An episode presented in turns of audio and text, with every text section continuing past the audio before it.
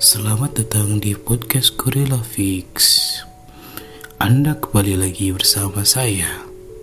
Saya siapa ya? Oke, kali ini kita mau bahas apa sih? Sesuai dengan judul aja lah ya. Masak Indomie pakai perasaan. Iya enggak sih? Karena kan kalau masak nggak pakai perasaan gitu kan mungkin hambar ya.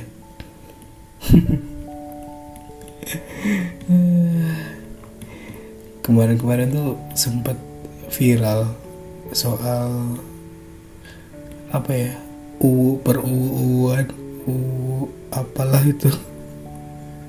Malas banget sih sebenarnya cuman uh, apa ya netizen Indonesia tuh emang ini ya apa tingkat kejulidannya cukup tinggi juga. Padahal kalau dipikir lagi ya orang kalau dimasakin ya wajar-wajar aja gitu walaupun dimasakinnya cuman indomie atau dimasakin batu rebus maksudnya telur rebus gitu kan. Itu kan biasa aja gitu cuman yang jadi bikin kesel mungkin ya mereka nggak dimasakin juga gitu. Apaan sih? Jadi gue tuh kemarin-kemarin kan temen gue lagi live live stream gitu kan di Instagram. Terus gue bercandain kan. Karena dia kan pas live stream tuh bahas-bahas soal dimasakin suami lah dimasakin istri lah. Gue bilang wah tahun depan lu nikah ya? Gue bilang gitu kan. Terus dia dia cerita dong dia bilang lu nggak tahu yang lagi viral apa yang lagi viral? Gue tanya gitu kan. Dia bilang itu yang apa? Yang uh, si artis DH dimasakin sama suaminya Indomie. Terus orang-orang pada julid di Twitter gitu kan pas gue liat alay gue, kira apa gitu kan. Cuman ya ya udah gitu kenapa jadi ribut? Terus banyak meme-meme yang keluar ada yang bilang apa? Coba gue cari dulu deh. Meme apa sih? Tapi kalau yang namanya di twitter waktu itu kan tuh cringe kalau nggak salah. Meme dinda HU Dinda HU Dinda HU dulu setahu gue ini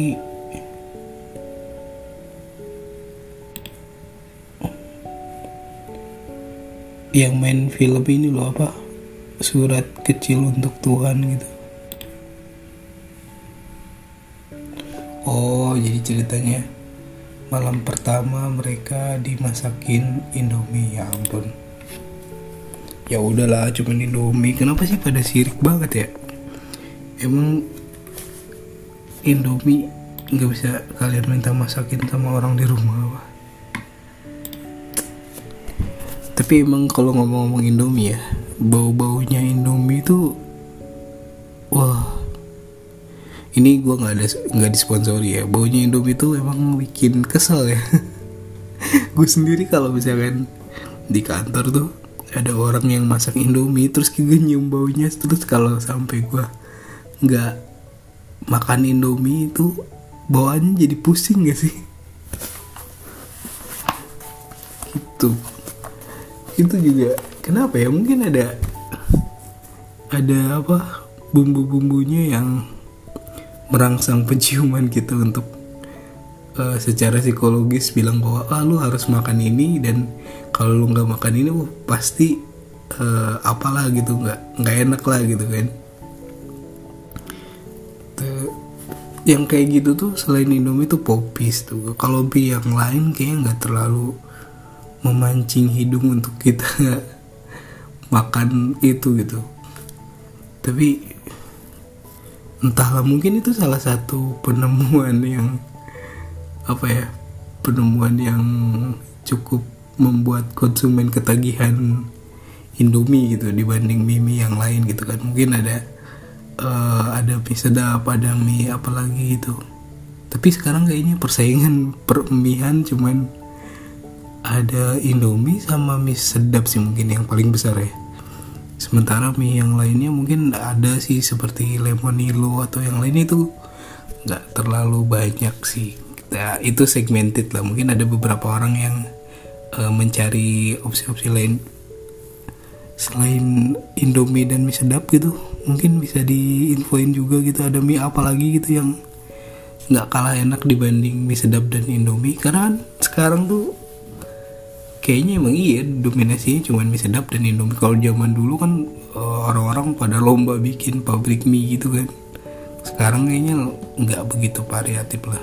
Eh nggak juga sih ya ada mie mie Korea juga sekarang udah masuk Indonesia. Banyak sih yang udah punya sertifikat halal. Jadi nggak begitu takut sekarang makan mie impor juga. Gitu. Jadinya ya bikin mie itu mesti pakai perasaan. Pertama lu buka buka mie harus pakai perasaan juga. Jangan terlalu kencang buka bungkusnya gitu kan? Terus pas lu buka tuh lu buka uh, lu taruh mie ke apa ke panci yang ada airnya itu pakai perasaan juga. Jangan jangan lu lempar gitu. Kalau lu lempar seakan-akan lu nggak berperasaan gitu. Apa sih cuman selanjutnya tuh lu harus buka apa buka bumbu bumbunya itu pakai perasaan juga. Jangan lu sobek pakai tenaga dalam gitu kan. Nanti kalau lu sobek pakai tenaga dalam yang ada malah berantakan ke mana-mana gitu kan bungkusnya. Nah terus lu juga harus pakai perasaan. Itu mie udah matang atau belum? Apalagi kalau lu yang masak mie nya nggak suka pakai timer gitu kan. Kalau misalkan dari bungkus mie nya kan biasanya ada ada apa? Ada petunjuknya berapa menit gitu atau berapa uh, berapa banyak airnya gitu. Jadi kalian mesti pakai perasaan juga sebenarnya. Itu airnya terlalu banyak atau terlalu sedikit gitu kan. Kalau airnya terlalu banyak kan uh, jatuhnya uh, tidak hemat air gitu kan boros air gitu kan. Lu ketika mau masak mie itu lu harus mempertimbangkan airnya sebanyak apa gitu. Jadi jangan lu masak mie satu doang terus uh, akhirnya segayung gitu kan nggak mungkin gitu kan. Itu kan pemborosan banget gitu kan. Jadi lo harus pakai perasaan juga itu masukin airnya ber seberapa sih gitu atau lo bisa ikuti petunjukannya petunjuk dari indominya gitu. Terus nah terus pas lo masukin uh, mie yang udah matang tadi mangkok lo harus pakai perasaan juga dong. Jadi lo harus merasa bahwa yang lo masuk ketika lu masukin mie ke mangkok itu lu masukinnya ke mangkok yang bener gitu. Kalau lu ke masukin ke mangkok yang kosong ya lu nggak ada bumbunya gitu nggak nggak enak gitu. Terus ketika makan juga lu harus pakai perasaan dong. Ketika makan mie atau apa makanan yang lainnya lu harus pakai perasaan gitu. Perasaan bersyukur apa yang lagi lu makan gitu kan. Coba kalau lu makan sambil tidak sambil ngomel-ngomel sambil tidak bersyukur gitulah. Pasti makanannya tetap enak gitu. Gak ngaruh juga kalau makanannya enak. Jadi inget pepatah guru gue katanya kalau orang lagi sakit tuh makan ikan asin doang tuh nggak enak gitu. Kalau orang lagi sehat makan daging ayam gitu fried chicken gitu enak. Jadi sebenarnya intinya inti dari makan enak itu adalah ya sehat sih. Ketika lo sakit ya makanan apa pun yang apa ya yang lu makan kadang kerasa nggak enak tuh. Makanan misalkan kayak lu mungkin suka makan mie apa mie instan lah gitu atau mie ayam gitu. Ketika lagi sakit tuh itu rasanya kayak bukan mie ayam rasanya kayak mie aja gitu bukan mie ayam. Beda ketika lu sehat sehat coba uh, mau makan apa aja tuh enak gitu. Mau makan makanan yang pedes yang apa yang yang agak-agak hambar gitu ya tetap enak gitu. Coba kalau lu lagi sakit semua makanan tuh hambar sumpah. Kecuali mungkin yang asam mungkin ya karena kalau udah sakit kan lidah lebih cenderung apa ya mati rasa mungkin. Nggak mati rasa juga. Jadi kayak dia daya apa ya daya untuk merasakan rasanya itu kurang gitu. Nggak kayak kita lagi sehat gitu. Jadi intinya ya kalau mau makan enak ya mesti sehat gitu. Jadi jaga kesehatan juga salah satu bagian untuk apa ya untuk menikmati makanan yang tetap enak gitu untuk dapat menikmati Indomie dengan perasaan gitu. Atau mie sedap. Mungkin kalian ada yang sering berantem tim Indomie atau tim mie sedap. Tapi kayaknya kalau tim Indomie versus tim mie sedap ini nggak terlalu ribet kayak tim bubur diaduk atau bubur di ini kan bubur ditumpahin kan. Pasti masih kurang apa kurang radikal ya kalau yang tim sedap dan tim Indomie. Tapi nggak tahu juga sih kalau aslinya mereka seradikal apa membela merek yang mereka suka gitu terus kan oh iya sekarang ini ada aturan baru mengenai tata cara untuk naik KRL. Gue kemarin sempet kaget juga sih pas gue masuk. Gue kan pakai apa kemeja lengan pendek gitu kan. Pas ada pengumumannya uh, penumpang diharapkan menggunakan baju lengan panjang. Oh, wah bentar lagi tukang sweater bakalan laku ya. Mungkin uh, bisa jadi di bulan berikutnya kita disuruh pakai sarung tangan juga untuk mencegah penyebaran covid mungkin nantinya mungkin kita pakai apa pakai face shield juga oh iya pakai face shield juga sekarang dua jibin loh di kereta udah tanggung udah mungkin ya ke depannya mungkin ada orang yang nekat pakai helm gitu di dalam kereta pakai helm motor gitu. Saya kemarin gue denger dengar di kereta tuh ada yang lagi ngobrol dia bilang wah nanti mau pakai helm motor aja daripada beli face shield jadi helmnya dibawa-bawa gitu. Ya siap-siap aja lihat orang-orang pada pakai helm motor berkeliaran tanpa motor gitu kan. Paling nanti ditilang sama polisi gitu kan. Pakai helm tapi nggak pakai motor gitu lah ya terus sekarang tuh apa sih yang lagi di apa internet lagi rame tuh sekarang? Tahu ya mungkin masih seputaran tentang covid ini yang lagi rame di internet. Hmm, ya kenapa ya? Apa netizen tuh sangat julid ketika uh, apa ya wanita yang tidak bisa melakukan sesuatu gitu. Contohnya kayak waktu kapan tuh Nia Rima, Rama, Nia Ramadhani aja Nia Ramadhani tuh sempet jadi apa ya jadi bahan kejulitan netizen gitu. Karena nggak bisa buka apa buka kulitnya buah salak gitu terus kalau cowok kayaknya nggak pernah deh ada ada apa ya jadi bahan kejulitan orang-orang gitu. Contohnya kayak uh, misalkan cowok nggak bisa masak gitu itu nggak ada jadi bahan bulian netizen cuy. Tapi kalau cewek pasti jadi bahan bulian netizen. Contohnya kayak yang kemarin kan yang uh, Dinda Hau tidak bisa masak Indomie dimasakin suaminya ya ya what's wrong gitu kan nggak semua orang harus wajib bisa masak mie gitu. Tapi aneh juga sih ya. Ya yang penting mah apa ya? Intinya kenapa? Pasti yang jadi bahan julidan itu ya cewek gitu. Nggak jarang. Coba cari aja di di apa di Twitter di Facebook itu yang dibully gara-gara cowok nggak bisa apa nggak bisa potong kelapa atau nggak bisa nggak bisa apa pokoknya ada sesuatu yang nggak dibisai oleh cowok tuh pasti nggak nggak jadi bahan gunjingan warganet ya. Rata-rata berita kayak gitu tuh pasti cewek sih. Kayak cewek nggak bisa masak lah so ya cewek yang nggak bisa masak sekarang banyak sebenarnya. Semenjak banyak ada GoFood kan pasti males juga masak. Tinggal pesen aja. Ada yang mikirnya gitu kan tapi kan ya namanya masak mah kayaknya semua manusia mesti bisa lah ya. Minimal masak air gitu kan.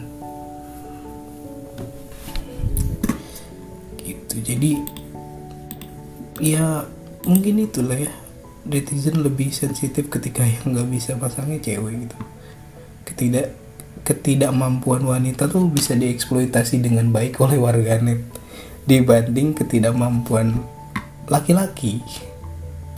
Iya gak sih iya kayaknya. Nggak pernah ada yang nyinyir soal cowok nggak bisa nyuci baju sendiri gitu. Nggak ada kayaknya.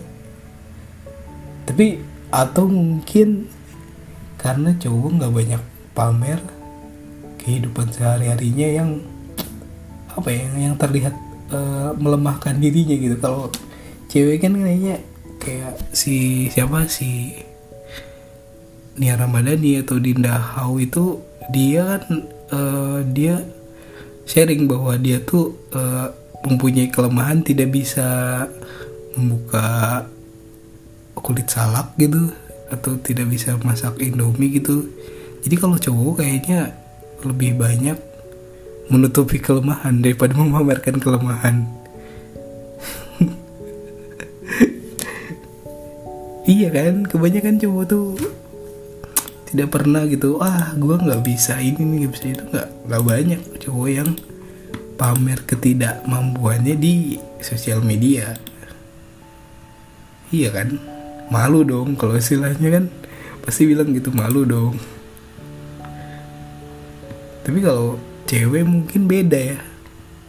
Persepsi mereka untuk berbagi tuh uh, kelemahan dan kekuatan pun dipamerkan begitu saja gitu mungkin ya. Uh, tapi ini masih perlu diuji cobakan. Belum pernah gue ini juga sih. Belum pernah gue bikin survei aja sih. Tapi kayaknya berkaitan deh. Karena kalau gue lihat dari apa ya dari kalau gue nonton apa pernikahan hewan-hewan tuh rata-rata uh, si jantannya itu memamerkan kegagahannya gitu atau kehebatannya gitu. Kayak kemarin tuh gue lihat ada burung apa gitu jadi dia tuh nari buat kayak nari gitu buat narik perhatian si betinanya gitu. Jadi lelaki itu lebih cenderung memamerkan kekuatan daripada kelemahan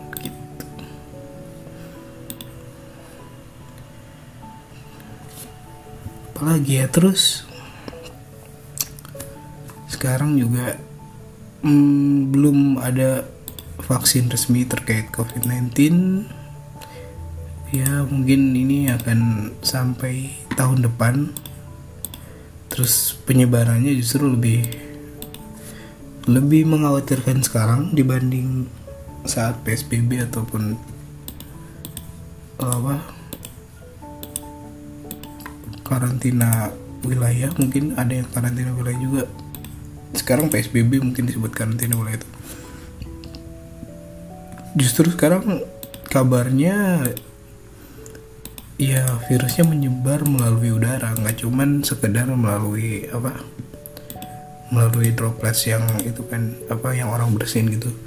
Sebelumnya kan gue sempet bahas bahwa itu uh, menyebar lewat droplet. Ternyata ternyata sekarang ada rilis terbaru tadi katanya itu bisa menyebar lewat udara. Oh ini sih gila ya. Udah kayak di film ini tau gak sih? Kayak di film post apokalips gitu yang orang-orang keluar rumah tuh nggak bisa tanpa perlindungan badan gitu.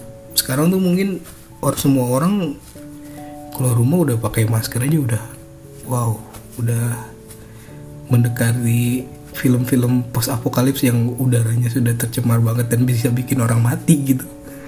Kalau emang sekarang virus corona ini menyebar lewat udara ya ya suasananya kurang lebih seperti itu tapi tidak lebih menyeramkan apa keadaan di sekitarnya orang-orang masih normal-normal aja bangunannya belum ada yang hancur-hancuran gitu belum ada yang jadi bangunan tua mendadak gitu. Maksud gue bangunan tua mendadak tuh bangunan yang apa ditinggalkan tiba-tiba gitu kan.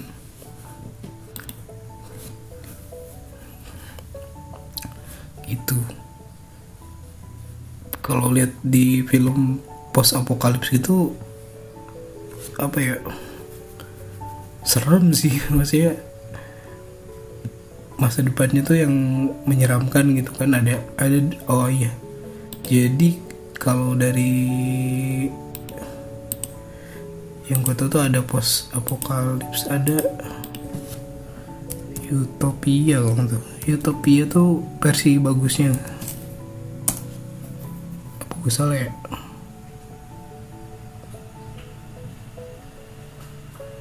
Oh iya Utopia tuh versi yang uh, bright future-nya lah. Kalau yang versi yang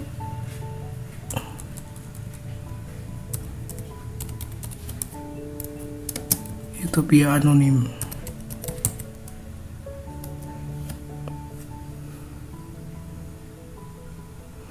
Gue lupa satu lagi tuh apa distopia. Jadi ada utopia ada distopia. Kalau utopia tuh masa depan yang cerah lah. Kalau distopia itu kebalikannya masa depan yang menyeramkan gitu. Nah ini. Gitu. Jadi ya ini semacam distopia lah ya. Kok virus corona ini? Karena mungkin ke depannya tren fashion manusia pun akan berubah dan beberapa bahan-bahan yang yang dibilang uh, apa menutupi tubuh lebih banyak akan lebih laku mungkin. Contohnya kayak sweater mungkin akan akan akan laku beberapa bulan atau minggu ke depan karena orang-orang mungkin akan disarankan juga pakai lengan panjang ya dibanding pakai lengan pendek gitu. Sama celana panjang juga mungkin akan jadi ini juga. Tapi kalau celana celana panjang ya enggak deh karena uh, virusnya itu harus mengenai muka. Jadi yang sering kena muka itu bukan kaki ya. Nggak ada kan orang yang garuk-garuk garuk-garuk apa pipinya pakai ujung jempol nggak ada. Kan ujung jempol kaki maksudnya. Kebanyakan pakai tangan gitu kan. Jadi ya akan ke manakah kita ini? Menuju distopia ataukah utopia? Tapi nggak ada yang nggak ada utopia yang sempurna juga sih. Pasti ada ada sisi distopianya di di balik utopia itu kan. Karena sekarang aja kita bisa lihat beberapa uh, perumahan dan apa pemukiman kumuh tuh kayak, kayak sebelahan gitu loh. Jadi ya bisa dibilang cerah nggak selalu cerah gitu. Di balik kecerahan ada kemendungan. Aduh apa sih? Jadi itu aja sih yang mau gue bagiin kali ini. Sampai jumpa di podcast Gorilla Fix selanjutnya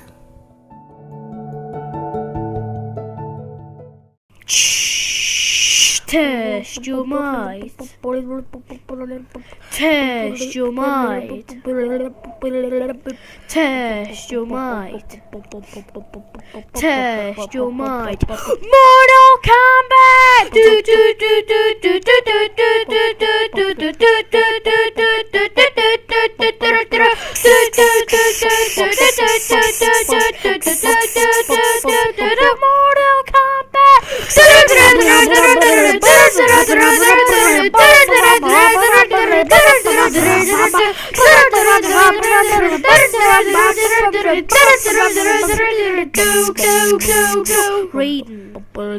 Liu Kang, Scorpion, Sub-Zero, Johnny Cage, Sonya.